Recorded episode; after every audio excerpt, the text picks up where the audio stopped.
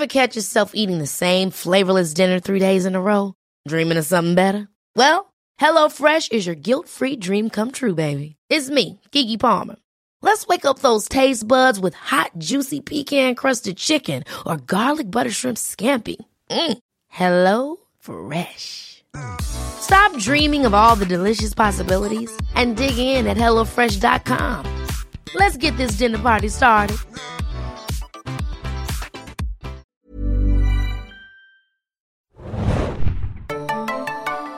Ahoi, hoi, liebe Segenmatrosen da draußen und willkommen zu einer neuen Folge des Fear the Walking Dead Podcast von segenjunkies.de. Ich bin euer Captain Awesome Arndt und mit mir ist dabei Leichtmatrose Annie. und Smutje. Ich wollte erster Mart sein. Ist mir doch egal. Ar, Obermart. Axi. Das nächste Mal bekommen wir bessere Rollen. Okay, mal sehen. Smoothie ist eigentlich. Müsst ihr euch erstmal verdienen. Okay. Exi muss ein paar Kartoffeln schälen und dann ist gut. Ich will so ein Steak. Ist der Smoothie, der, der die Kartoffel schält? Ja, oder? Ist das nicht der Koch? Äh, Schiffsleute, schaltet uns podcast at segenjunkies.de. Wir sind der interaktivste Podcast, den es auf dem Markt gibt. Wir besprechen heute die Folge Captive. Das ist die fünfte der zweiten Staffel von Fear the Walking Dead, die ihr am Montag immer bei Amazon sehen könnt. Äh, Deutsch und in Englisch und auch mit Untertiteln und überhaupt so. Und offline, wenn ihr Bock drauf habt, im Zug. Und äh, auf dem Schiff, wenn ihr zufällig da seid. Wie Captain Adu, der seine Sachen auch in der, in der unterirdischen U-Bahn äh, Genau, schaut. manchmal auf dem Weg zur Arbeit muss ich dann nochmal schön eine Folge Fear the Walking Dead gucken und dann geht's los. Yay. ähm, aber bevor wir die aktuelle Folge besprechen, die schon wieder irgendwie cool war, ähm, Um Spoiler, alles vorwegzunehmen. ähm, haben wir ein bisschen Feedback bekommen. Und zwar, wir haben letztes Mal Bjarne Aufgefordert. Das ist so offensichtlich. Nennen wir ihn BJ1. BB-8. Ja, auf jeden Fall. Bjarne ist ja äh, unser Prakti, der jetzt auch ein bisschen für uns weiterarbeitet aus dem Homeoffice.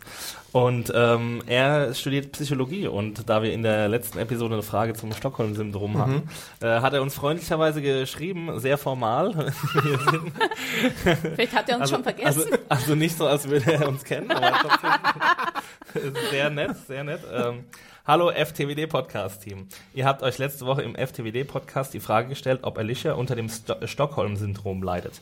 Falls ihr dazu noch keine Zuschrift bekommen habt, würde ich euch hier meine Meinung als in Anführungszeichen Psychologe anbieten. er ist ja noch nicht fertig studiert, Ja. also. Eines vorweg, wie genau das Stockholm-Syndrom funktioniert oder ob es überhaupt existiert, in Klammern als klinisches Syndrom wird es jedenfalls nicht anerkannt, kann mangels Forschungsdaten nicht wirklich gesagt werden. Echte Experimente sind aus ethischen Gründen unmöglich und Fallstudien zum Glück zu selten. Meiner, meiner, meiner Erfahrung nach hat es in der wissenschaftlichen Psychologie weniger Bedeutung als in der Popkultur. Gleiches gilt übrigens für die Arbeit von Freud. Ach, Freud, der alte Ach? Bühnenerschrecker. Ja. Psychoanalyse ist nur was für popkulturell. Interessierte. Ödipus-Syndrom? Nee, äh, nicht Komplex. Auch, auch nicht schlecht. Das komplex, doch. auch? Kein Syndromkomplex. Komplex, ja. Oh je. Ähm, ja, wir sind so äh, weltgewandt. Gebildet. Weltgewandt. Im Allgemeinen wird das Stockholm-Syndrom jedoch als psychologische Reaktion auf einen anhaltenden Angst- und Spannungszustand beschrieben. Die Betonung liegt dabei auf dem Wort anhaltend. Also nicht nach fünf Minuten. In Alicias Fall wird diese Bedingung sicherlich nicht erfüllt, da sie allem Anschein nach kaum länger als eine Stunde in Geiselhaft verbringen musste. Als weiteres Fundament des Stockholm-Syndroms wird das Vorliegen von Todesangst erachtet, weil daraus eine absurde Dankbarkeit oder Zugeneigung entstehen kann, wenn die Geisel doch verschont wird. Dies träfe im äh, vorliegenden Fall wohl eher auf Chris als auf Alicia zu. Im Endeffekt würde ich Alicias ungewöhnliches Verhalten in Gefangenschaft vor allem auf die emotionale Bindung zurückführen, die sie zu Jack schon vor der Geiselnahme hatte. Falls man hier überhaupt von Geiseln sprechen kann, das müsste man mal ein, äh, das müsste dann mal ein Jurastudent erklären. Jurastudenten, Podcast at Meldet euch. Was ist eine Geiselnahme? Wo fängt Geiselhaft an? Und wo hört sie Und wieder wo auf? äh, fängt das Stockholm-Syndrom an? Ja, ähm, lieber BB1, aka BJ1, aka Bjane, vielen Dank für diese Zuschrift. Du hast uns äh, weitergeholfen. Du bist in der Kategorie aufgenommen unter äh, Anführungszeichen Psychologe. Unter A, also. Bei der Vorstellung gerade habe ich bei Anne ein bisschen versäumt, dass sie ja auch unsere Krustentierexpertin ist. Natürlich. Die das zweite Feedback, das wir heute vorlesen, äh, beweist. Chefköchin Anne, nicht? ähm, ja, ähm, nun kommen wir zu Krabbengate 3.0. äh, genau, der äh, liebe Marc hat uns geschrieben, ähm, da ich äh, wohl das letzte Mal äh, Die. Korrektur war auch nicht ganz richtig. Genau, die Korrektur von der Korrektur war nicht richtig. Deswegen habe ich hier folgende E-Mail, die ich euch gerne vorlesen würde. Hallo liebes AAA-Team. Die Sache mit den Krabben und Krebsen müsst ihr wohl in, nächste, in der nächsten Woche nochmal klarstellen. in dieser Folge habt ihr es nur verschlimmbessert. All diese Tiere sind Krebstiere. Man macht also im Prinzip nichts falsch, wenn man sie alle als Krebse bezeichnet. Aha. Die Nordseekrabben, die Annie meinte, sind eigentlich Garnelen und die Kollegen, die bei dem Zombie zugange sind, gehören anscheinend zur Familie der Taschenkrebse, die sich durch die Fortbewegung seitwärts, die großen Scheren und den breiten Brustschild kennzeichnen. Und Taschenkrebse sind trotz des Namens Krabben. In der deutschen Sprache werden die Begriffe Krabbe und Krebs mehr oder weniger synonym verwendet, sodass ihr nicht wirklich was falsch machen könnt, egal wie ihr die Viecher nennt. Puh, da bin ich froh. Ich hoffe, nun sind alle Klarheiten beseitigt. Viele Grüße, Marc. Ja, Ja, danke. Klarheiten geschrieben? Ja, ich glaube, das Okay. mit einem kleinen Ja, Zwinkersmiley. okay. Ja, ich, ähm, ich Danke, weiß auch Marc. ehrlich gesagt gar nicht mehr so ganz genau, was war denn unser Urfehler eigentlich. Haben wir eigentlich gesagt, Anscheinend haben Ich glaube, ihr habt mich angezweifelt. Äh, Du dass hast es gesagt, wir Krabben sind sind. Krebse? ich habe gesagt, dass es Krabben. Krabben sind. Ja, okay, genau. Also ich glaube, der Urfehler war kein Fehler, wie Marc uns netterweise ähm, sagt. genau. Ähm, genau. Aber wir haben uns einfach immer weiter tiefer reingeritten Genau. in unsere. Ja, und wenn ihr wollt, äh, dass ich in Zukunft alles über Krabben und Krebse weiß, könnt ihr gerne ein Kinder-Was ist was Buch an Junkies.de schicken. Anne macht damit bestimmt ein schönes Foto für euch. es wirklich Krebse und Krabben? Bestimmt, Schalentiere für. Kinder. Keine Was ist der Unterschied zwischen Krebs und Krabben? Was ist was? Oder Krebse und Krabben für Dummies. So Ja, das wäre geil. Oder Krustentiere? Was ist was Krustentiere. Oder was Warum lebt im Meer so? oder so? Ja, genau. Ähm, Gibt ja, es eigentlich noch was ist was? Was ist was auf jeden es Fall noch. auf jeden Fall, Davon gibt es jetzt sogar DVDs, also wenn ihr die kaufen wollt und mal irgendwie... Weil ihr zu faul seid, um euch Bilder anzugucken. und wir wurden nicht von Was ist was gesponsert. Das Sorry, stimmt. das hört sich jetzt... Nee, ich, ich habe eine Freundin, die ist äh, Lehrerin und Ah. die benutzt das ganz oft im Unterricht, äh, Hm. die Was ist was DVDs, wenn sie mal vielleicht nicht Bock auf Ja, ja, machen wir wir. verrennen uns hier. So zum Schuljahresende. Also gab's dann sechste immer ein paar Stunde, DVDs. was ist was rein, los geht's, Kinder. Lernt Das ist ja auch was. ein sehr cooles Buch auf jeden Fall. Ich hatte Was ist was Weltraum und Wale. Also wenn ihr was über Wale wissen wollt. Wale. Nein.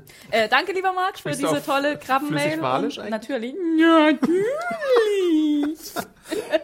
äh, ja, Ich glaube, das war Delfinisch. nein, das war Walisch. Das war wahrlich. Ich kann das das, unterscheiden. das kann ich confirmen. Und außerdem sind Delfine Wale, ha?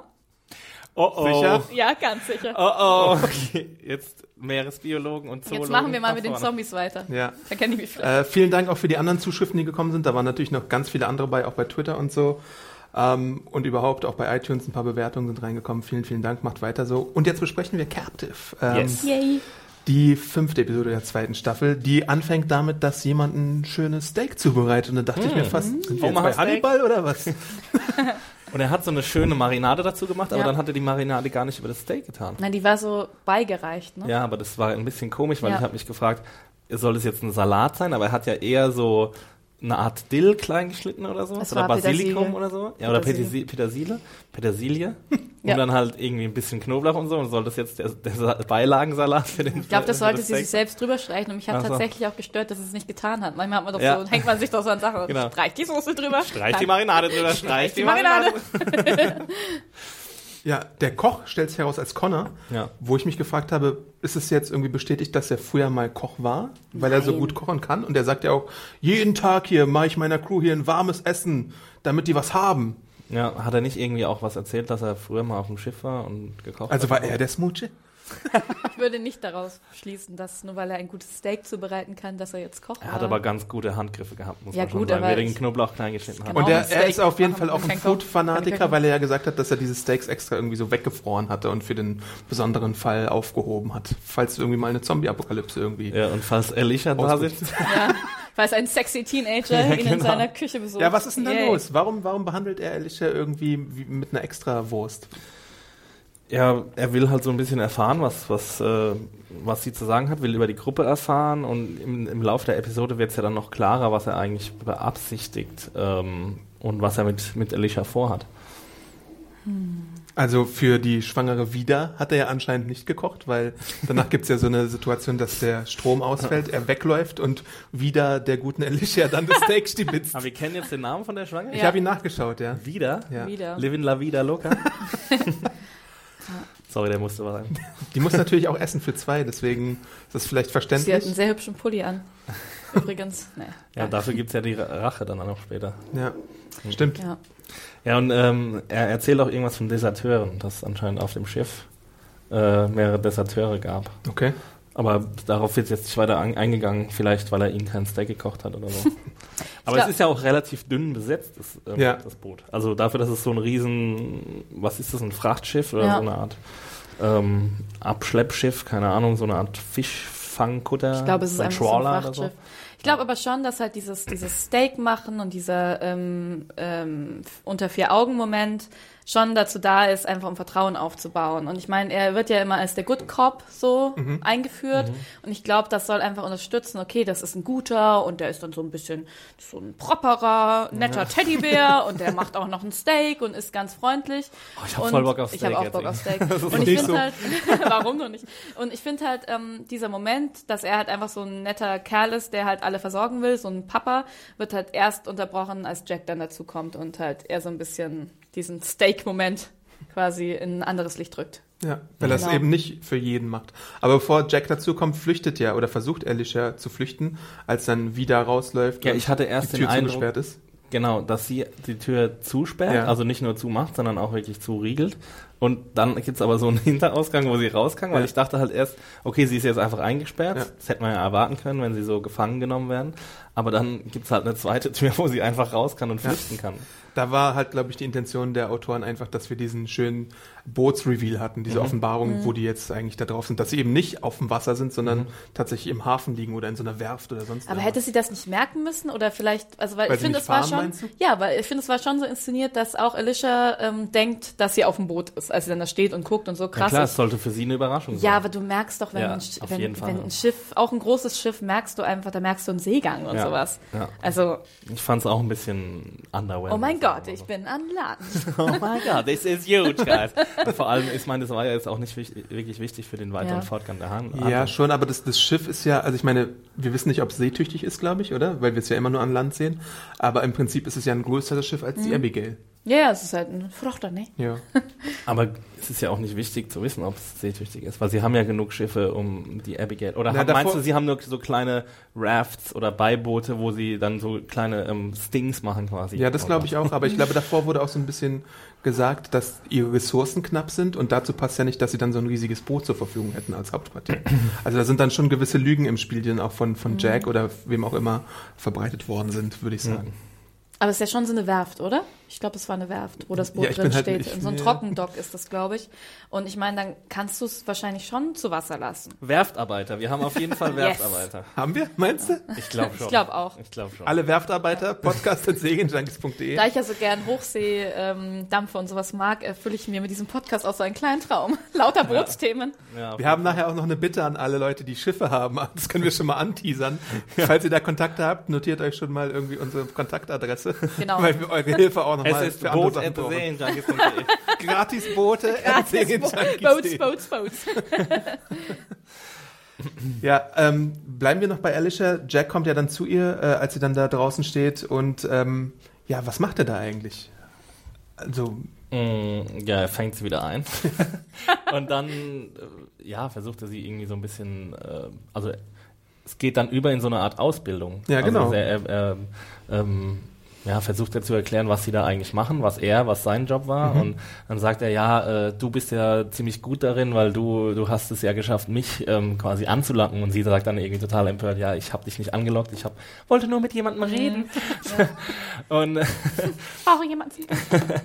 und ja, sie kommen sich halt äh, wieder näher und freunden sich weiter miteinander an, und, obwohl Alicia immer skeptisch bleibt. Also Ja. ähm, ich habe jetzt nicht so einen, eher von Jack vielleicht, so eine Art Love-Vibe gespürt, Mhm. aber sie ist immer noch irgendwie darauf bedacht, ihn- ihre Familie zurückzubekommen. Und er zeigt ihr aber erstmal, wie es ähm, wie es funktioniert, die ganze ähm, Radarsache und Ja. so, wie man da damit umgeht und was ihr zukünftiger Job sein soll. Also das ist ja das, wofür Connor sie äh, rekrutiert hat, quasi, oder erstmal entführt hat, um sie dann zu Und wir rekrutieren. erfahren ihre Aufgabe auf jeden Fall. Ähm, ihren Wert. Ja, ähm, und ich glaube auch zu dem Zeitpunkt glaubt Jack schon die ganze Zeit, dass es so ein Ding für eine längere Zeit ist. Also Alicia ist sich ja, glaube ich, im Kopf sicher, ich mache das hier, damit ich meine Familie zurückkriege und dann hau ich ab.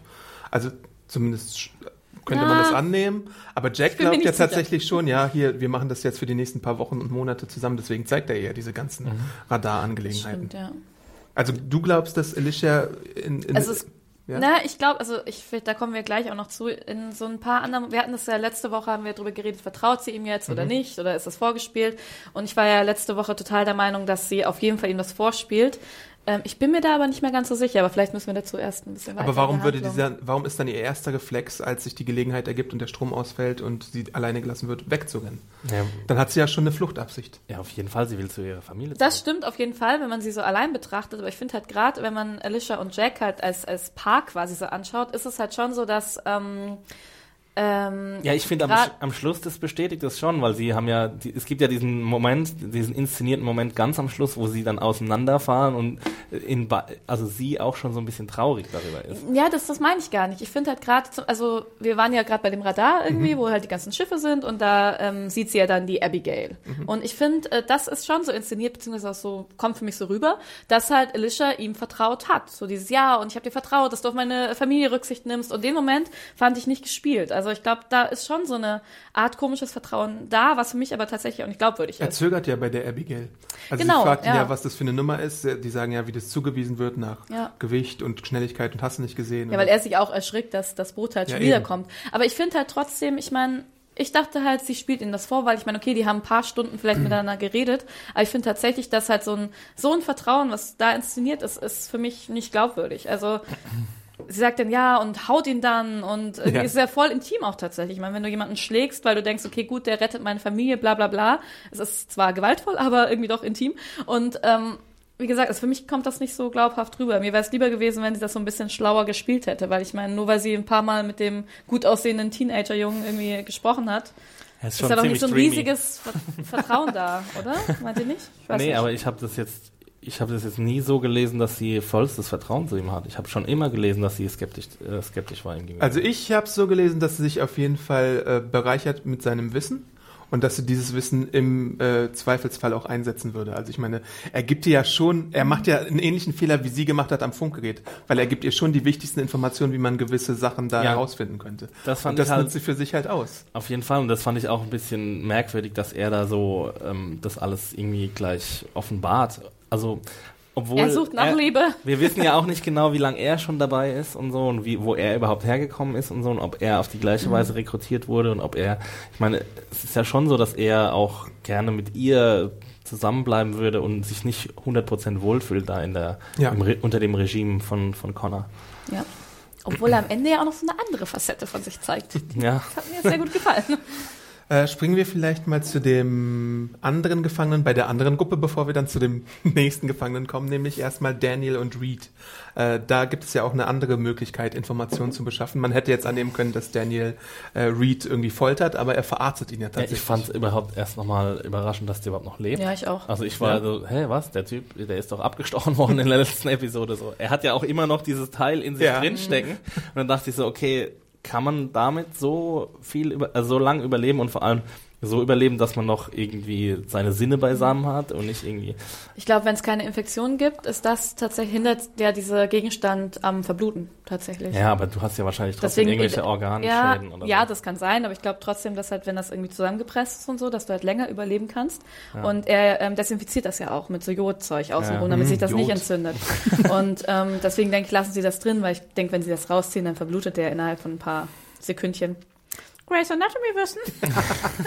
Ja, Reed hat eine ziemlich große Fresse, muss man ja sagen, weil er irgendwie Ja. hinaus herausposaunt, Connor is the man, wenn der erstmal kommt, dann wird er dich irgendwie äh, kriegen und wir haben eine riesige Flotte und so. Da dachte ich mir halt auch, ist es jetzt alles heiße Luft, was aus ihm rauskommt? Oder hat er, also ich meine, weil wir haben ja auch bisher zehn Mann vielleicht gesehen in der Gruppe.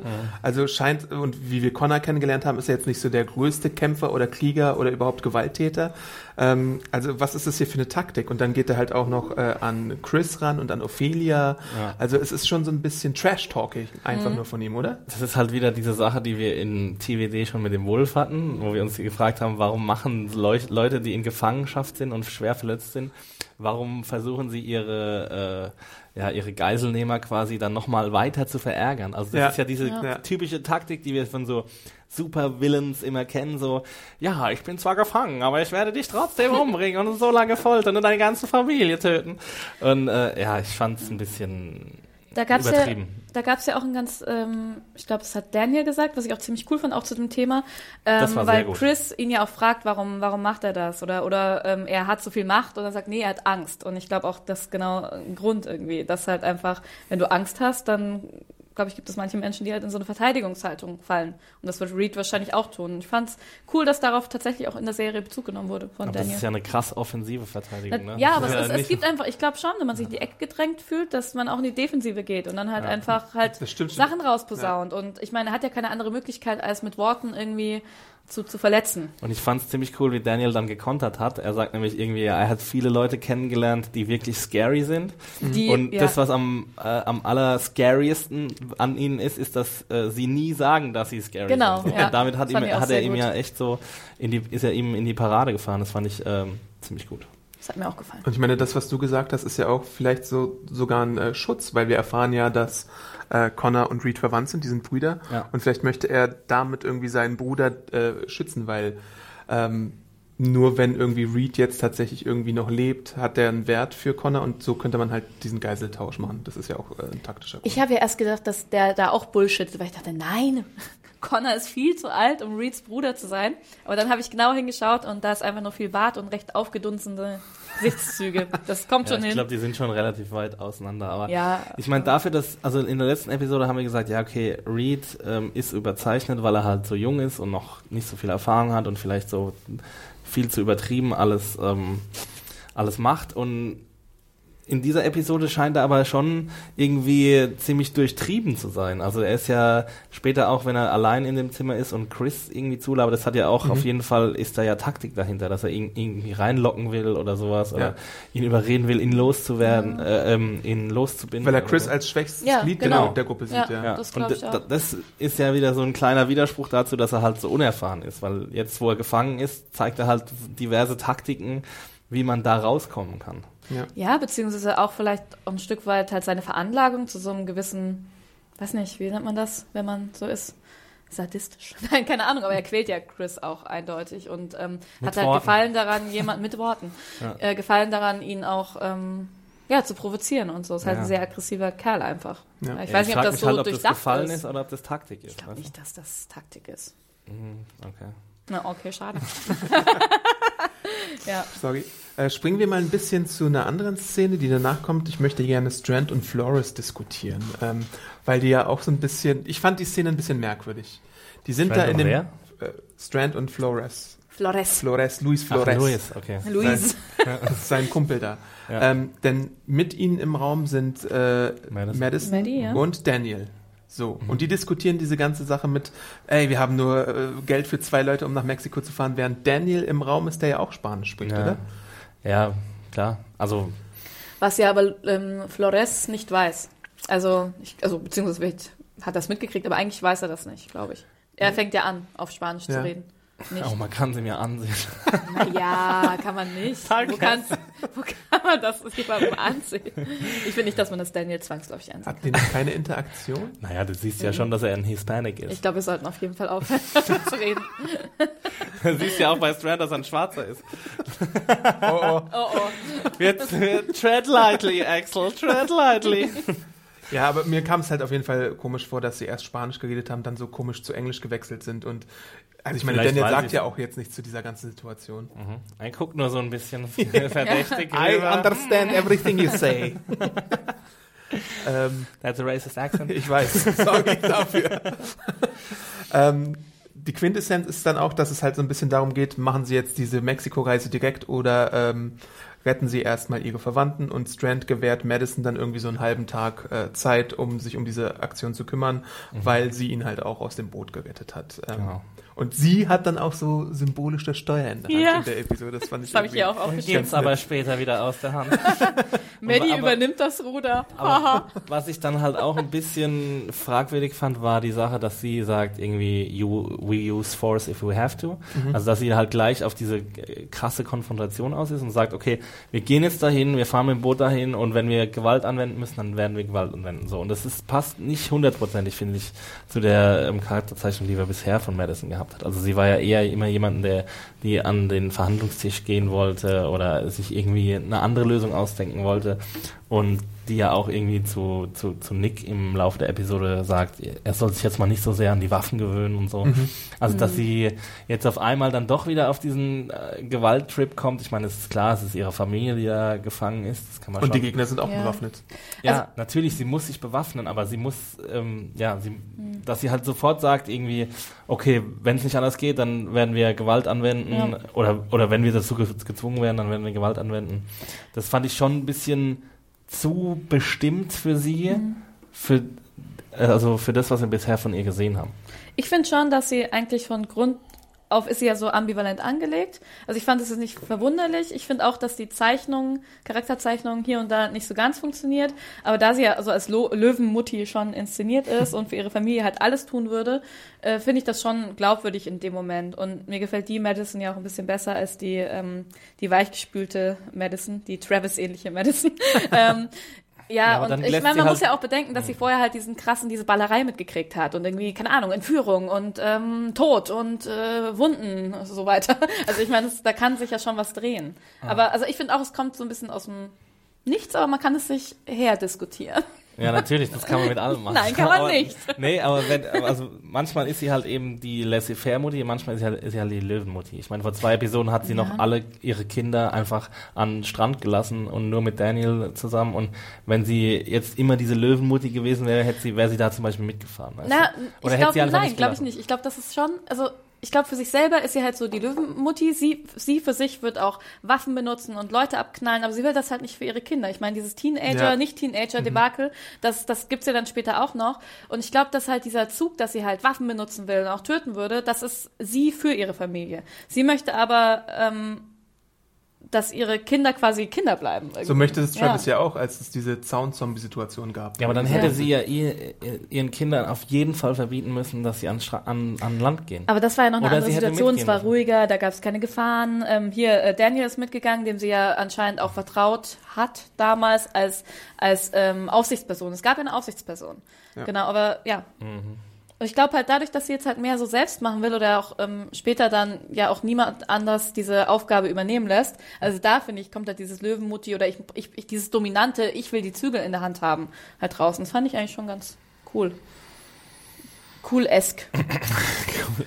Kommen wir zum nächsten Gefangenen, nämlich Travis. Äh, So viele der Gefangene, toll. Ebenfalls eingesperrt ist, aber irgendwie kein Steak bekommt, sondern irgendwie da in so einer schäbigen Kammer unten verrottet fast auf dem, auf dem Was großen da Schiff. eigentlich los ist. Das ist die Ähm, Brick. Und das ist für mich eine meiner Lieblingsszenen, weil ich sowas ja, solche Callbacks immer ganz gut finde.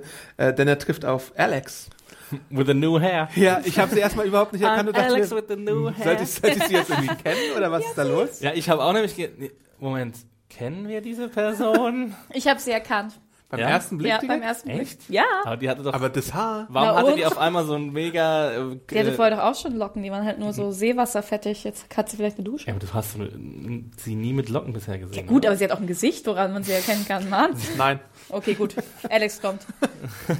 Ähm, ja, und wir erfahren halt, dass sie diejenige ist, die überhaupt die Attacke ausge gelöst hat. Ja. ausgelöst hat, ja. Mhm. ja, auf jeden Fall. Also das finde ich auch ähm, ziemlich cool. Also die ganzen Szenen zwischen den beiden finde ich ziemlich großartig, weil die äh, beide ziemlich gut spielen und weil da das Drehbuch auch äh, äh, ziemlich gut funktioniert, also die Dia Dialogarbeit. Und ähm, sie erzählt eben davon, dass, dass sie, wie sie Jake verloren hat. Jake, nicht Jack.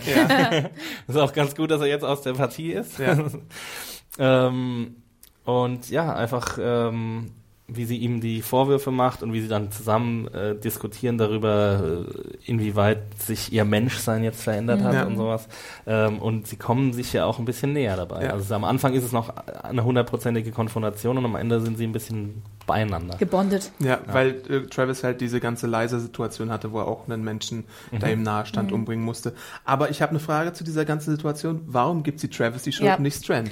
Ich glaube, weil sie zu Travis einen menschlichen Kontakt hatte. Also, es, also Strand, den kennt sie nur als Seildurchschneider, aber äh, Travis ist ja die Person, ähm, die, die gesagt hat, hey, wir helfen euch irgendwie, wir, wir binden euch da an oder er hat halt versucht quasi für die beiden irgendwie zu kämpfen. Und ich glaube, da ist einfach da die Fallhöhe größer, die Enttäuschung, irgendwie, keine Ahnung. Ja, ich glaube, Und weil Strand konnten sie auch gar nicht entführen, weil der war ja gar nicht mehr auf dem Boot. Ne? Ja, aber ich glaube, den hätte sie auch nicht entführen wollen. Ich glaube tatsächlich diese Ja. Enttäuschung darüber, dass halt einfach, ähm, keine Ahnung, wenn du dich in Sicherheit wiegst und plötzlich wird das Seil durchschnitten, dann glaube ich, fokussiert man schon eher die Person, die halt irgendwie einem versprochen hat, dass es jemand, also dass es halt besser wird. Er war ja schon derjenige, der für sie gekämpft hat, ne? Ja. Und ich meine, Madison auch, aber nicht so sehr, oder? Nicht so lautstark. Genau? Also er war schon, er hatte die Idee, er hat gesagt, dass das jetzt so gemacht wird und hat halt Er hat auch war diese laut. äh, Essens- und Wassersache Ja, genau. in die Wege geleitet. ja. Ja. Und es gibt hier auch den einen Satz von Alex in der Folge jetzt. Äh, ich habe gesehen, ich habe dein Gesicht gesehen und ich habe gesehen, dass du dich für, äh, du hättest dich entscheiden können, aber du hast dich halt für die harte Variante entschieden. ja. Und da war sie halt enttäuscht. Ja. Ist schon, ist schon hart, ne? Und dass sie jetzt auch irgendwie ähm, äh, den guten Jake verloren hat, für den sie halt Menschen gemordet hat, für den sie durch die Hölle gegangen ist, ist, ist halt doppelt hart, wenn, wenn dann diese ganze Seildurchschneideaktion dann passiert. Ja. This is the world now. Ähm, stimmt. Ja. Aber äh, äh, es ist ja auch so, also Connor hat sie gefunden. Hey, I'm Ryan Reynolds. At Mint Mobile, we like to do the opposite of what Big Wireless does. They charge you a lot, we charge you a little. So naturally, when they announced they'd be raising their prices due to inflation, we decided to deflate our prices due to not hating you. That's right. We're cutting the price of Mint Unlimited from $30 a month to just $15 a month. Give it a try at mintmobile.com slash switch. $45 upfront for three months plus taxes and fees. Promo for new customers for limited time. Unlimited more than 40 gigabytes per month. Slows. Full terms at mintmobile.com. Und er hat dann gesagt, äh, was kannst du uns bieten? Sie bietet die Abigail und alles. Ähm, gut. Aber danach sagt sie ja so einen Satz von wegen, ähm, nein, ich lasse mich nicht mehr so instrumentalisieren von ihm, ne? Ja, oder ich lasse mich nie in- instrumentalisieren. Und ich finde, das passt halt auch zu ihrem Badass-Charakter. Ähm, also der gefällt mir auch ziemlich gut, dass das irgendwie, ja. Aber leider sehen wir sie dann halt kurz danach auch nicht mehr in der Episode. Ja, And she's gone. ich habe hier, ich habe mir nämlich diesmal Ja, ist ja aufgeschrieben, da kommt sicher noch was. Am Schluss, am Schluss äh, die äh, einzige Überlebende, oder? Ja, mit Jack. Ah, Jack ist auch noch Und da. mit Ja. Wieder. Und die Schwangere, ja. Ja, und die Schwangere. Die Schwangere. Jack, Die heißt Alex Vida, und die wie das Schwangere. Wieder. Ja. Living la vida. Ach, hast du schon. Kein Problem, mach gern nochmal.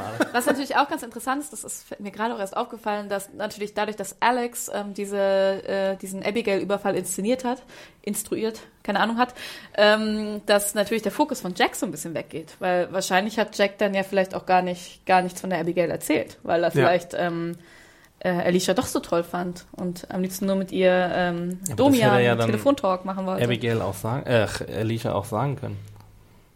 Ja, Weißt du? ja. ja, schon. Dein Argument steht auf tönernen Füßen. Oh nein! Hört ihr es bröckeln? Ich finde mein Argument trotzdem gut. Springen wir wieder zu Abigail so ein bisschen, ähm, denn dort, äh, bevor Madison den großen Tausch macht, ähm, macht sich Strand ja nochmal klar, dass äh, er nicht instrumentalisiert werden soll für seine Zwecke, also für diese ganzen Errands und diese Geheimmission und Du meinst Nick, nicht Insta. Nick, Ah, Nick ja. genau, Ja. sorry. Ähm, und das fand ich auch so ein bisschen, ich Ja, weiß Nick nicht, was ich davon sitzt halten da wie so ein Original G, wir haben Ja. es letztes Mal schon gesagt, mit seinem schwarzen Hemd, guckt sich so easy die Pistole an, irgendwie Balalalala.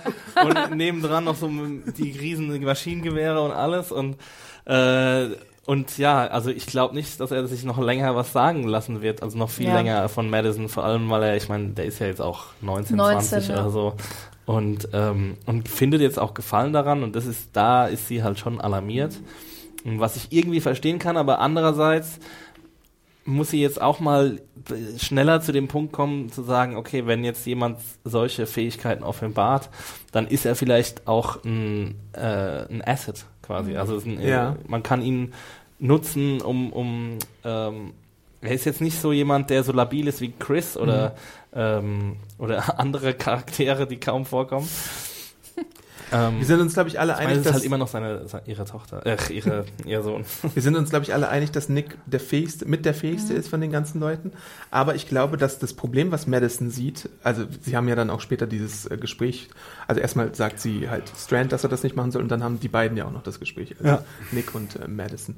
Und da sagt sie ihm ja als Grund, warum er nicht gehen darf, weil du es zu gerne willst. Ja. Und ich glaube, da sieht sie wieder so eine Suchtproblematik, dass der so zum Adrenalin-Junkie und zur Todessehnsuchts-Junkie äh, Person Ja, wird. ja und ähm, sie sieht, glaube ich, auch immer ihren, ihren drogenabhängigen Sohn. Ja, Ähm, ich finde ja auch, also mich, mich nervt das ja dann immer, wenn Maddie irgendwie sagt, ja, und lass meine Kinder in Ruhe und die sollen Teenager sein und die können das nicht. Und ich war ja ganz froh, dass dann mal gesagt hat, hey, das ist vorbei, das sind jetzt Erwachsene. Also Ja. das sind jetzt, ähm, du darfst die nicht mehr so Teenager-mäßig behandeln.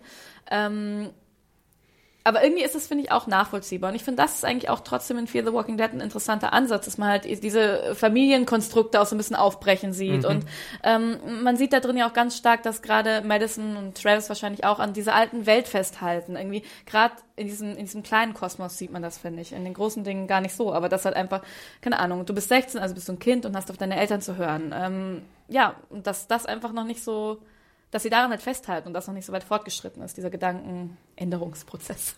Wäre es dann irgendwann notwendig, Travis und Madison aus dem Verkehr zu ziehen und die Kinder machen zu lassen? Vielleicht ja, dazu habe ich später noch was Hübsches.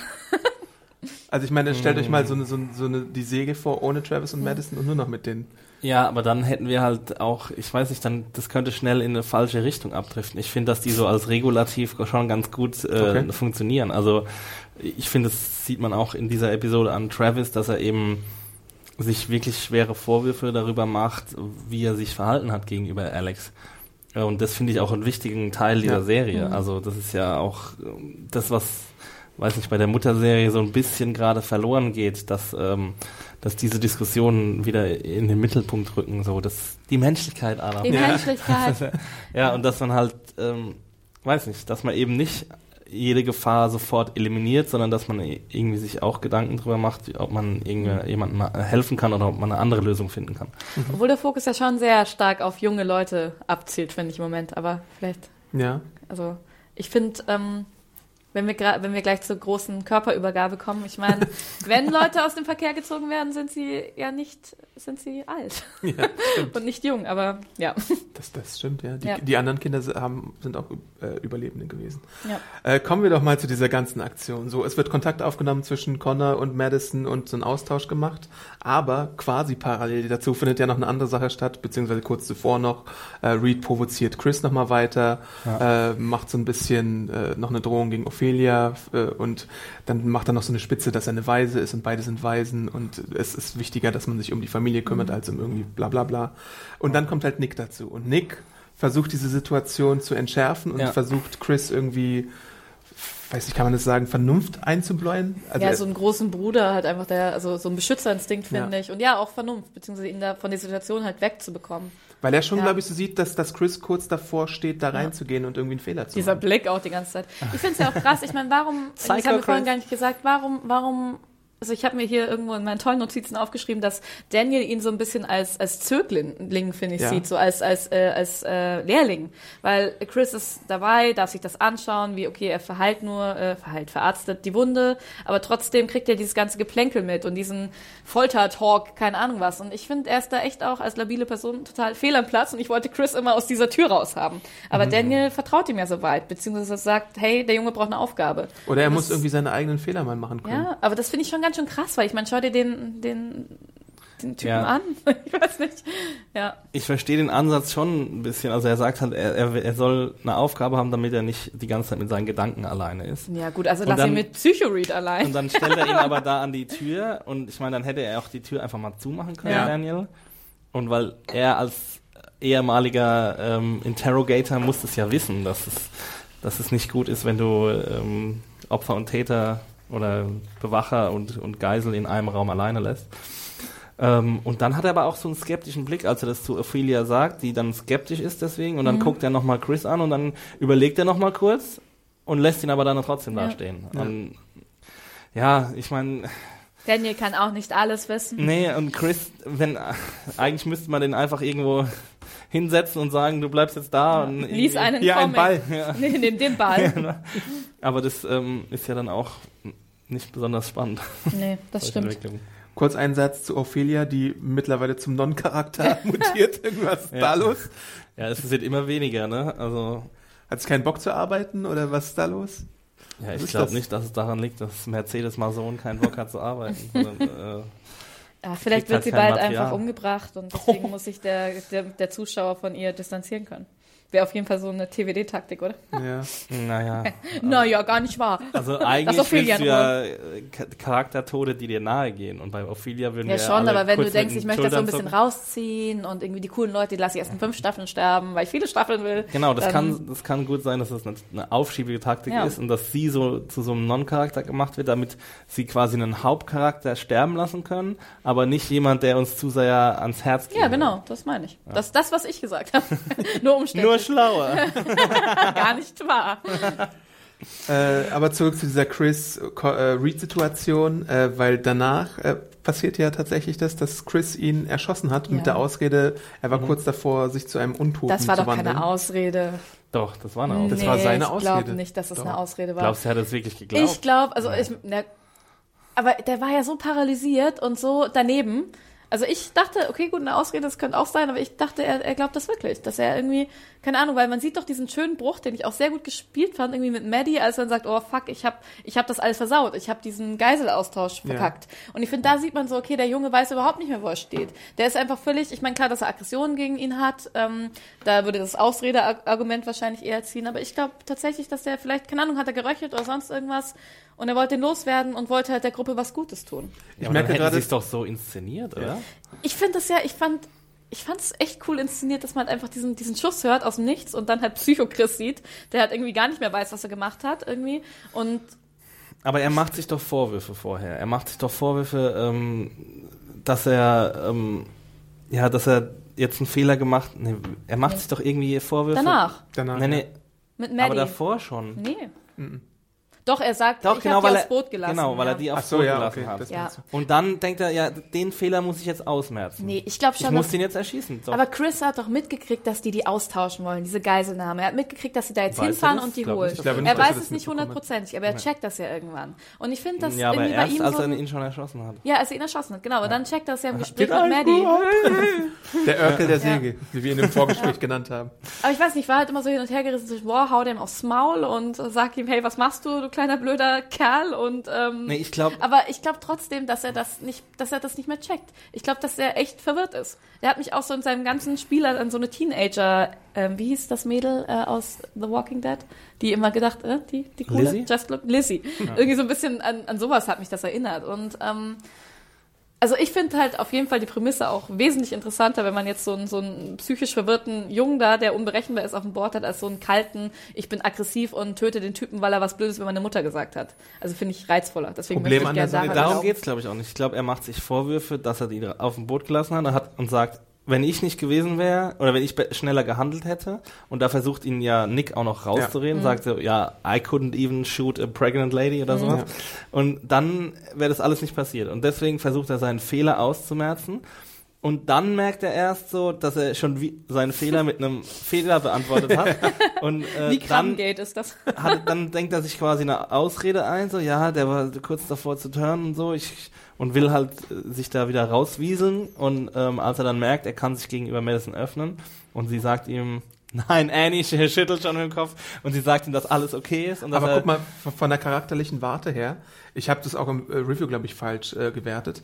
Ähm, Chris weiß tatsächlich, dass du Zombies nur mit einem Headshot killen kannst. Der Flugzeugzombie und so. Aber er hat es ja versucht. Das geht an der Seite vorbei. Es war ja ein Headshot. Ein schlechter Headshot. Ein Ja? sehr schlechter Headshot. Ja, es ging so einmal durchs ganze Gesicht und an der Seite so ein Streifschuss mit Gehirnaustritt. Okay. Es war, du Aber musst halt richtig aufs wofür soll Stammhirn das jetzt ein. Argument sein, Aaron? Entschuldigung. Na, dass er, dass er äh, sonst hätte wissen müssen, dass äh, der turnt, beziehungsweise, dass das möglich ist. Aha. Also, mh, Ja, ich glaube, okay. er hat auch wirklich nur schlecht gezielt, aber Mhm. ich bin mir halt schon ziemlich sicher, dass es jetzt eher eine Ausrede war als eine Ver Verwechslung äh, oder als eine Verwirrung oder so. Also was ja in dieses, okay, gut, das würde dieses im Effekt einfach jemanden abknallen, würde wahrscheinlich eher auf so eine Provokation hindeuten. Aber, Für mich war das kein Effekt, für mich war das schon geplant auf jeden aber Fall. dann ziehst du doch besser. Dann hätte er auch nochmal ein Ja, zweites aber Mal das, schießen das war ja Ja. sowieso keine Absicht. Ich finde halt, wie er da stand und irgendwie, keine Ahnung, es hat auch gefehlt, dass er sich in die Hosen macht oder sonst irgendwas. Ich glaube, der hat das alles nicht gecheckt, warum er das, also klar, er hat das bestimmt getan. Vielleicht hat er es auch getan, weil er sich provoziert gefühlt hat, keine Ahnung. Ich glaube, der hat sich und die Situation auf jeden Fall nicht unter Kontrolle und hat auch nicht gecheckt, was er da macht. Ich glaube, eine Ausrede ist einfach vielleicht für mich auch ein zu großes Wort dafür, weil das ja was sehr Bedachtes ist. So, okay, ich brauche jetzt eine Ausrede, aber ich will ihn unbedingt abknallen. Vielleicht was, was schon vorher da war, halt äh, eine Ausrede für die Intention, aber Ja, Ich glaub, er er möchte wusste ja selbst- da ja. noch nicht, dass er eine Ausrede brauchen wird, weißt du? Weil er wusste ja ni- nicht, dass es diesen Austausch geben wird. Ja, aber das hat er ja vorher gesagt. Er hat, das, er, hat, ähm, er hat die Ausrede in Anführungszeichen vorher gesagt, bevor er selbst festgestellt hat, dass es den Austausch gibt. Es kam und ah, Faden verloren. Vielleicht ist es ja ein, ein Konvolut aus allem. Wahrscheinlich, aus allem. ja. Er war verwirrt und er wollte, ähm, er wollte irgendwas wieder gut machen. Aber nicht verzagen. Daniel fragen. Denn der nutzt die Situation aus, um ihn so einen, so einen Sack über den Kopf Best zu plan stülpen ever. und den, den Geiseltausch doch noch irgendwie über die Bühne zu bringen. Was ich ganz schön krass fand. Ja, und was ich auch ein bisschen, also Statistisch gemeint. Aber es ist ja nicht Daniels erstes Mal, dass Nee. er Zombies die irgendwie Idee benutzt finde ich sehr gut, Angriff. aber die Ausführung, die, die hätten sie dann schon noch ein bisschen anders, also ein bisschen detaillierter darstellen müssen, finde ich. Weil das ging mir alles viel zu glatt. Also ähm, die, die ganze, die ganze Austauschsache, die ganze Sache, dass der in den, also dass du allein schon einen Zombie so kontrollieren kannst, dass du ihn in ein Boot tust, dann alleine in, mit dem Boot Ja. weiterfährst Ja. und gleichzeitig den, den, den Motor Ja. steuerst. Und der Zombie, das ist ja nicht so, dass der da sitzen bleibt und so ein bisschen mit dem Kopf schüttelt, sondern der bewegt sich ja. Und, Und du keine. Sniper hast, die irgendwie Maddie schützen. Und du keine Sniper hast, dann hat Maddie sich doch eine Waffe eingesteckt und hat die dann aber nicht benutzt, komischerweise. Beim Austausch, da kommen wir vielleicht gleich noch zu, aber auch dann, dass du überhaupt erst ans, äh, ans Kai gehst oder anlegst und dann den Zombie alleine aus dem Boot rauskriegst. Das habe ich mich auch gefragt, wie das funktionieren soll. So, wenn du, du musst ja von dem Boot auf einen äh, ans Ufer treten und das ist ja meistens so ein relativ hoher ähm, Steg oder Kai oder sowas. Und Aber vielleicht ganze- sind Zombies wie Vögel, wenn du den so einen Sack über den Genau, Kopf das wollte machst, ich auch gerade sagen, dann kannst du sie- tatsächlich ein bisschen leichter kontrollieren. Ja. Und das ist ja auch ein frisch geturnter Zombie. Also da hast du vielleicht so ein bisschen Spielraum. Nee, aber wie hat sie den aus dem Boot an den Steg, auf den Steg ihn bekommen? gelockt mit sich selbst. Hm, happa, happa. Ja, aber wie hat er, er, er war ja auch gefesselt, wie hat Ja, er du den- kannst den hinten packen und dann nimmst du den hoch. Ich glaube, der macht nimmst schon den so. hoch? Nee, ich glaube, Madison nimmt den nein, hoch, ich oder glaube, was? der steht schon auf, wenn du ihm halt so eine Zielrichtung vorgibst. Okay. Ich weiß nicht, wir haben Ja. ja keine Erfahrung. aber da gab es dann einen schönen Schnitt und dann stand er auf einmal auf dem äh, Kai. Schnitt, tada. Das, das verspielt sich, würde man sagen. Daran denkt niemand, aber nein, Smoothie denkt daran. Ja. Und davor wurde ja auch immer so schön betont von Connor, ja, äh, mein Bruder muss irgendwie gesund sein Mhm. beim Austausch, der, dem darf kein Haar fehlen und dann kommt diese ganze Situation Ja, da. Ja. Und er, er ist dann auch nicht skeptisch, so dass der so in seinem, dass der die Geräusche macht. Ja, das fand ich auch und geil. dass Vielleicht der so rumwackelt und so. Also you get um, Alicia when when he's uh, when we see that he's Ja. okay. Und der, Haben wir schon okay gesagt. "Hm, das ist mein äh, Bruder Reed. So kenne ich ihn. Ja, dann hat er auch so, der, der Connor hat ja dann auch nur so einen Dude dabei, wo ich mich frage, warum darf dann Alicia nicht noch jemand mitnehmen, wenn Connor auch irgendwie mit jemand kommt? Ja, Äh, genau. Maddie. Er hat also er Maddie, hat, glaube genau. sogar drei Leute dabei, oder? Mhm. Oder zwei sogar. Ich glaube, zwei werden vom Zombie gebissen und einer kämpft dann mit. Ähm, Das war halt die Bedingung von Travis. Connor. ja. Das war halt Das so. war halt so. Das Und haben was- die doch gesagt in der Serie. Was wir noch kurz übergangen sind, dass Daniel, ähm, als er, als er Reed Ah, ja. fesselt, dass er so Stimmen hört. Ja. Ne? Ja. Und ich weiß, ich habe es mir jetzt nicht genau aufgeschrieben, was, was die sagen, aber ähm, ja, es ist irgendwie ein bisschen Help weird. me? Nee. Oder, oder Let Him Go oder sowas. Ja. Ich weiß es nicht genau. Ja, das ist halt, hat halt was getriggert, dass er da jemandem einen Sack über den Kopf gesteckt Mhm. hat. Der Folterer. Das waren die Erinnerungen. Das war auch wieder so ein bisschen Lost Ass. Aber ich frage mich, ob sie daraus jetzt ich fand es auch ein bisschen random, sorry. Ja, genau, es war ein bisschen random. Deswegen frage ich mich, ob sie daraus was machen. Ich glaube, oder? die werden sowas nicht einführen, ohne das dann Ja. irgendwie, obwohl, man weiß ja nie, aber ich, ich denke schon, dass sie da das noch vertiefen ein werden. Red Herring. Ja. Ja, und dann gibt's halt dieses ganze Handgemenge, wo äh, Travis auch nochmal schön Maori-Headbutt verteilen darf Ah, ja, stimmt. an den Gegner. Ähm, ja. Das ging ein bisschen arg schnell. Und dann geht's gut auch aus. arg schnell, dass, dass diese äh, Entscheidung kommt von Alicia, die dann so runterslidet wie Tomb Raider und dann zu ihrer Familie aufs Boot hüpft fast ähm, Ja. und ihn zurücklässt. Aber du hast ja gesagt, da ist ja dieser eine Moment, glaube ich, ne, wo sie dann so ein bisschen zögert. Willst du wirklich zu den Leuten mitgehen, ähm, die, Genau, ja. von denen Alex uns erzählt hast, oder bleibst du hier bei mir? Und ich Ja, fand, aber das ist doch keine Frage, dass sie zu ihrer Family Ja, geht. das- Nee, ich finde, es war keine Frage, aber sie hat halt irgendwie gezögert. Also irgendwas liegt ihr an Jack. Wir wissen nicht Ja, was, schon. aber es ist also, so. ich meine, sie Ähm, hat sich ja, ja. auch schon ähm, in, in seine Stimme Ja, verliebt, ja, so ein bisschen. Und dann ist er auch Ach, so sexy und Dann schön. sieht er auch noch gut aus. Ja. ähm, was ich ganz schön fand äh, in der Szene ist, dass Jack dann tatsächlich auch mal rauslässt, was er eigentlich über, über die Leute auf der Abigail denkt und sagt, hey, du bist wirklich zu denen zurück, die Alex und Jake das angetan haben.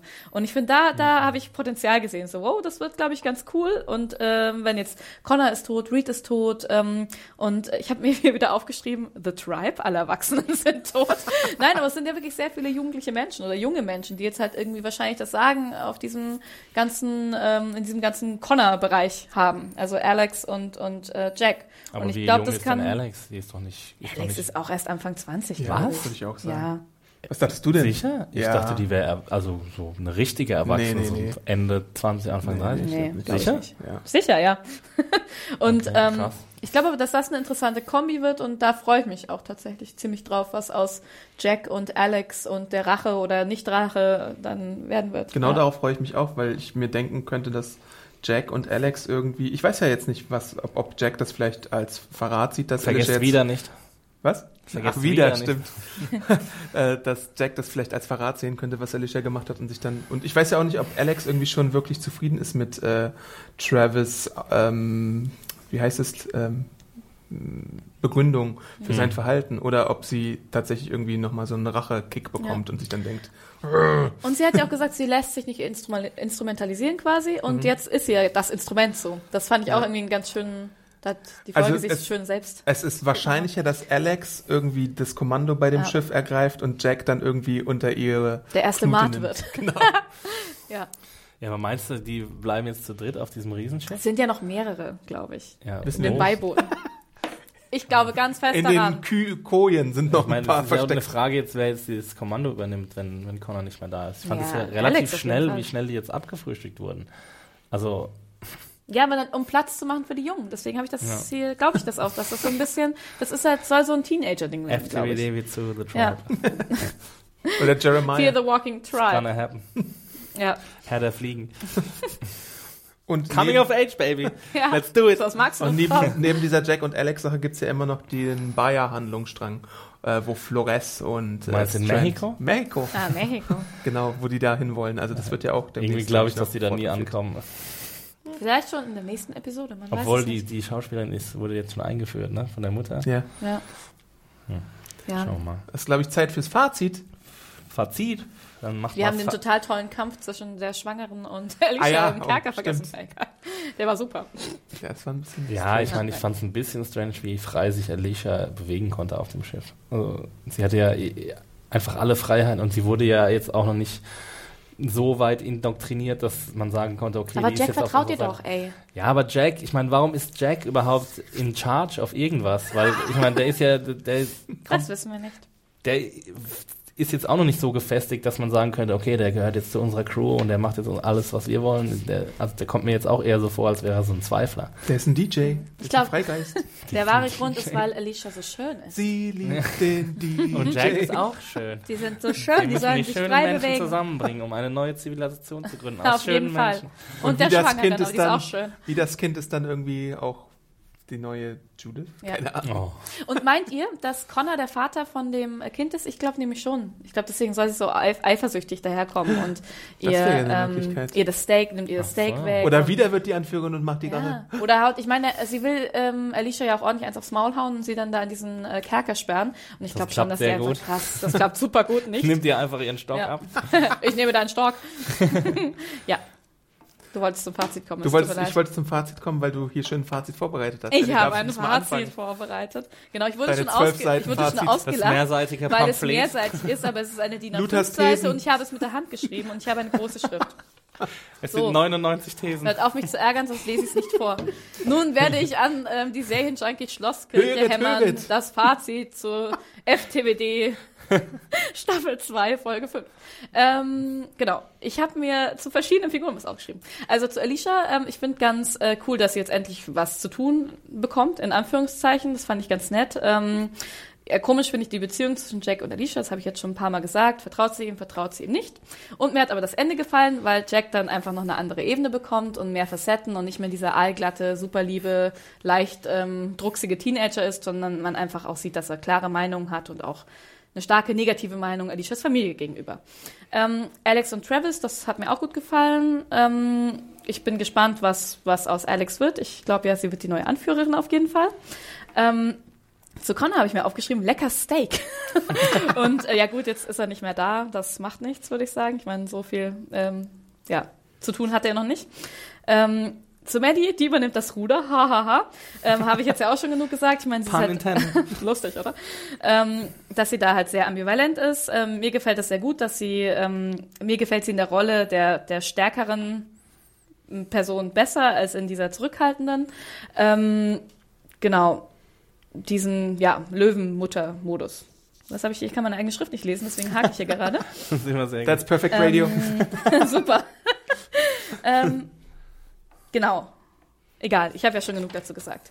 So, jetzt kommen wir zu meinem Lieblingsthema, Psycho-Chris. Ähm, also das hat mir doch im Nachhinein super gut gefallen. Ich finde, das rückt die Gruppe in ein ganz anderes Licht, auch gerade mit dem Geiselaustausch oder Zombie-Geiselaustausch, der darauf folgt. Ähm, ich finde, ähm, es ist sehr cool, dass die Gruppe jetzt irgendwie doch mehr von ihrer Menschlichkeit verliert, ähm, eher zu der Badass-Gruppe wird, gerade wenn es halt darum geht, die Familie zu beschützen und die Gruppe zu beschützen. Ähm, es ist eine Richtung, die ich ähm, spannend finde, auch aufregend und natürlich auch irgendwie vom Gefühl her manchmal nicht ganz so cool, weil das ich möchte mich ja gerne auch mit der Gruppe identifizieren, aber äh, an sich finde ich das total cool und jetzt habe ich den Faden verloren. Mal wieder. ich schreibe nie wieder was auf. ähm, genau, äh, aber das, das finde ich ganz aufregend und cool und fand das Ende und so super spannend. Ja, genau. Und dann habe ich mir noch das mit The Tribe aufgeschrieben, nur junge Anführerin. Hä, hä, hä? ähm, genau, ja, das war's. Also mir hat's gut gefallen. Ich freue mich drauf, wie es weitergeht und bin gespannt. Danke, Annie Luther, für dieses. Ich habe sehr schnell geredet. Ihr könnt das einfach mit der halben Geschwindigkeit abspielen, dann versteht ihr vielleicht mit der auch, halben Geschwindigkeit. was ich meine. Und Dann fügt dauert's ja hier und da länger. noch Verben ein und Inhalt. Axel, hast du auch noch ein Fazit? Ich habe auch noch ein Fazit. Ähm, ich fand die, also ich finde, The Fear the Walking Dead macht sich ziemlich in den letzten Episoden. Es gibt so ein paar Sachen, so ein paar Kritikpunkte, die ich schon genannt habe vorhin. Also ich finde die Charakterzeichnung bei manchen Figuren manchmal ein bisschen holprig. Da gibt's noch Ausbesserungspotenzial, vor allem bei Madison. Aber das wird dann äh, wieder gut gemacht, finde ich, durch solche starken Szenen wie zwischen Travis und Alex, was ich äh, Ja. ziemlich grandios fand und beide gut gespielt haben. Ich fand auch Madison und äh, Coleman Domingo haben gut gespielt als Strand. Ähm, das sind ja auch so zwei der Stärkeren im Cast. Ich fand es auch cool, was du gesagt hast, Anne, dass, ähm, dass ähm, Alicia endlich mal was zu tun hat und ähm, mal ein bisschen Ass kicken darf, obwohl das auch dann alles relativ schnell ging. Also ich würde sagen, ich hätte jetzt für diese ganze Befreiungsaktion hätte ich vielleicht sogar eine ganze Episode ähm, veranschlagt, wie es zum Beispiel bei Walking Dead in der letzten Staffel ähm, war, als sie die, wie heißt die Gruppe nochmal, in diesem Obser Observatorium? Terminus? Nee, in Ah, nee. Satellitenstation da. Ja, die Sa äh, Saviors. Genau, als sie die da überfallen haben, das war ja auch äh, eine Ein Einzelepisode. Und da hätte ich, ähm, das hätte ein bisschen weniger glatt gehen können. Da hätte ich gerne ein bisschen mehr Details gehabt, auf jeden Fall. Ähm, aber trotzdem, das Erzähltempo bleibt recht hoch, was, was immer gut ist bei Zombie-Serien. Aber sie arbeiten halt jetzt auch mehr mit diesen Charaktermomenten. Und wir hatten ja bis zum Schluss keinen einzigen Zombie. Was natürlich auch dran liegt, dass wir auf ziemlich vielen Booten unterwegs Ja. sind. Aber ähm, irgendwie habe ich mir gedacht, vielleicht liegt es daran, dass wenn je weniger Zombies in der Episode sind, desto mehr Zeit haben sie, um sich diesen Charaktermomenten zu widmen und das äh, macht es dann einfach ein bisschen runder, das ganze Sachen. Dann also, ist der Zombie auch so ein bisschen wertvoller in der Erzählung, finde ich. das stimmt. Ja. Ja. Und, Er hat ich so- sogar einen Namen. und von daher ähm, wieder eine gute Episode. Die Serie ist echt auf einem guten Weg. Ja, also mein Favorite Moment ist auch, äh, beziehungsweise Austausch, beziehungsweise Szenenabfolge zwischen Alles Travis und Alex, was da passiert. Ähm, weil ich, ich hätte jetzt nicht erwartet, dass Alex so früh schon wieder auftaucht und dass sie Ja. tatsächlich hinter dieser ganzen Situation steckt. Und ich und freue was mich, ich da nicht mag, sorry, dass ich dich Ja. unterbreche, aber diese äh, Previously On-Dinger, dass Das man ist dann mir überhaupt nicht aufgefallen tatsächlich. Oh, und dann sieht man immer so, ja. Ja. jetzt ist Alex, ah, Alex kommt wieder zurück. Das, das Weil wenn ich das Review schreibe, dann äh, Aber du blende hast ja das- trotzdem nicht erkannt. blende ich das Previously On tatsächlich noch aus, weil ich dann so meine Vorbereitung mache. Ich mache so Episodentitel und so äh, diese ganzen kleinen äh, organisatorischen Dinge und da habe ich sie Also. tatsächlich nicht Ah, da haben wir gesehen. doch vorhin so Deswegen oh, war ich wie auch kann er überrascht. das wissen? Wie kann er das wissen, dass Alex wiederkommt? er ist ich habe hellsichtig. seherische Kräfte. Ja, ansonsten äh, bin ich gespannt, wie es mit Baha weitergeht. Ich mochte eigentlich auch äh, diese Alicia und Jack Momente in dieser Episode. Wieder eine runde Episode. Also ich vergebe jetzt, ich glaube, ich habe jetzt dreimal am Stück vier oder mehr Sterne vergeben und ich finde, dass die Serie weiterhin auf einem guten Weg ist. Wir haben jetzt noch äh, zwei Episoden und dann ist wieder ein Break. Ähm, Drei, oder? Acht? Nee, nach der siebten ist, Ah, ist der okay. Break. Wie lange ist denn der Break eigentlich? Das weiß, weiß man noch nicht. Geht es Eine vor Woche. Walking Dead weiter? Ja, ich glaube schon. Das ist, glaube ich, noch gar nicht angekündigt, aber ich nehme es auch stark an. Und Walking Dead geht ja im Oktober ist- weiter. Genau. Also ich nehme mal an, es August, September irgendwann. Sommerzombies für den Sommer auf dem Boot bei Schönwetter und The Walking Dead für die Wintermonate. Also auf jeden Fall nicht in der, in Weil da, der nie, Winterpause. weil da immer Schnee Da ist liegt immer in Schnee. Georgia. Ja, gute Episode. Äh, ich bin gespannt. Äh, wir müssen hier noch ein paar Sachen äh, pimpen. Plug Nämlich, äh, tatsächlich, weil es ja in zwei Wochen schon vorbei ist. das war kein Scherz, dass wir Bootsleute brauchen. Also falls ihr Leute kennt, die Boote haben oder uns mit äh, Bootsleuten in Kontakt bringen können, wir hätten vielleicht für ein gewisses Live-Event gerne mal ein Boot zu unserer Verfügung. Also schreibt uns gerne an podcast.segenjunkies.de. Das wäre so awesome. Ein Boot mit Internetverbindung am besten. Starke Internetverbindung. Ansonsten reicht auch ein Boot. Wir würden uns wirklich sehr freuen. wo man irgendwas machen könnte. Ähm, dann könnt ihr natürlich immer wöchentlich auch den Game of Thrones Podcast von dem anderen komischen Team da, Das Team hat keinen Namen. das nicht so cool ist wie AAA hier. Und dann könnt ihr natürlich Fear the Walking Dead auch immer am Montag sehen äh, bei Amazon Prime in Deutsch und Englisch. Und ansonsten könnt ihr uns bei, Pod, äh, bei Podcast, bei Twitter und Instagram folgen. Genau, mich, äh, mir könnt ihr folgen unter Max Stilecht. Und mir unter Animation. Jetzt auch bei Instagram. Ich bin so eine Mitläuferin, das ist unglaublich. Ich bin Awesome Arndt bei Twitter und Instagram und ihr seht vor allem Backbilder, Essensbilder oder Sehr gute. Cookies. Bei mir übrigens. gibt es noch gar keine Bilder. Ich habe mich noch nicht entschieden, was das werden soll. Ansonsten bedaumt uns gerne bei YouTube, äh, hinterlasst uns eine Bewertung bei iTunes. Wenn wir 5-Sterne-Bewertungen bekommen, dann freuen wir uns ganz doll und wir werden natürlich besser gefunden und können mehr Podcasts für euch machen. Ja, mit noch längeren Fazits. Genau, Faziti? und wenn ihr Ju Juristen seid, und was haben wir noch gesucht? Äh, Zoologen Und, und, Werftmitarbeiter. Werftarbeiter. Werftarbeiter, Ja. genau. Dann schreibt uns an podcast.serienjunkies.de. Dann kommt ihr vielleicht in die Kartei. Und die Bootsleute, bitte, wirklich. Das würde uns Do so it. freuen. Hashtag not a joke. Hashtag boat not a joke. We want a I'm boat. on a boat. We on a boat. We're on a boat. Und we want a boat. Ähm, dann hören wir uns dann in der nächsten Woche wieder. Bis dahin, ahoi hoi und bis dann. Tschüssi. Tschüssi. Ciao.